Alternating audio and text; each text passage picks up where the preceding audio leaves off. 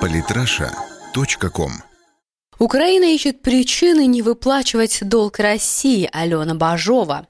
Долг Украины перед Россией стал настоящим яблоком раздора. Сколько разговоров сейчас ходит о том, какое же решение примет высокий суд Лондона после того, как Российская Федерация подала ходатайство по иску в ответ на отказ Украины выплатить долг, положительное или отрицательное. Однако хочется верить, что решение это будет справедливым. Естественно, что для каждой из сторон понятие справедливости будет разниться. С точки зрения Киева ни о каких выплатах и речи быть не может. Москва же считает, что погасить долг Украины обязана. Почему последний исход будет справедливым? Во-первых, когда в 2013 году Россия давала кредит киевским властям, на тот момент страной еще управлял Виктор Янукович, она предупреждала о том, что эти деньги не будут включены в программу реструктуризации. А именно эту точку зрения нам сейчас активно доказывает нынешний нынешняя киевская элита.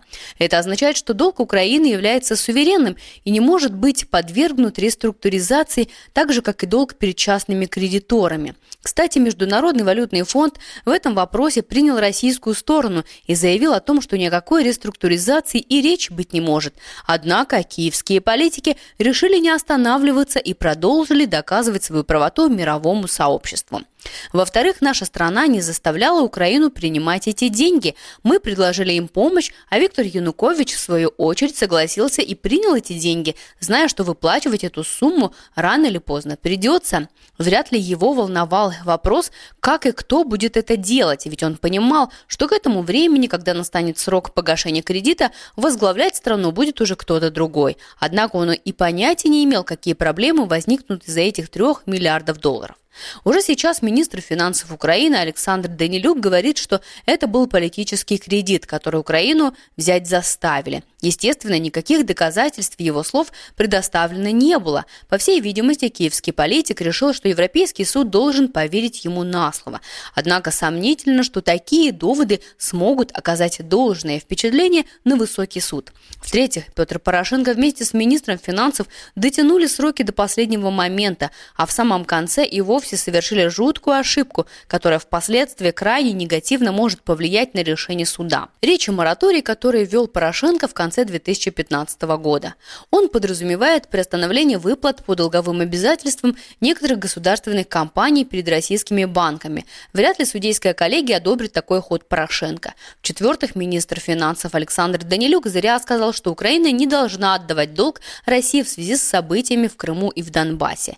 Неужели украинская элита искренне верит в то, что раз Украина рьяно рвется в ЕС, то к ним отнесутся снисходительно и примут их позицию? Что же касается Российской Федерации наша страна пошла на уступки некогда хорошим друзьям и предоставила немалую сумму для соседней страны. Однако, что мы получили взамен? Нож в спину и судебный процесс, который, правда, Россия наверняка выиграет. Наиболее вероятно, что Украина сама станет жертвой бесконечного поиска оправданий и причин того, почему она не должна что-то делать. На Западе уже созрело понимание того, что ее нахлебничество пора прекращать, и пророссийское решение по выплате долга, безусловно, могло бы послужить в качестве наглядного сигнала для Украины, а заодно и России. Ведь так или иначе, а с ней Европейскому Союзу нужно сотрудничать. Пока же ситуация накаляется. Минфин Украины отказался возвращать 3 миллиарда долларов. Самые интересные статьи о политике и не только – Читайте и слушайте каждый день на сайте polytrasha.com.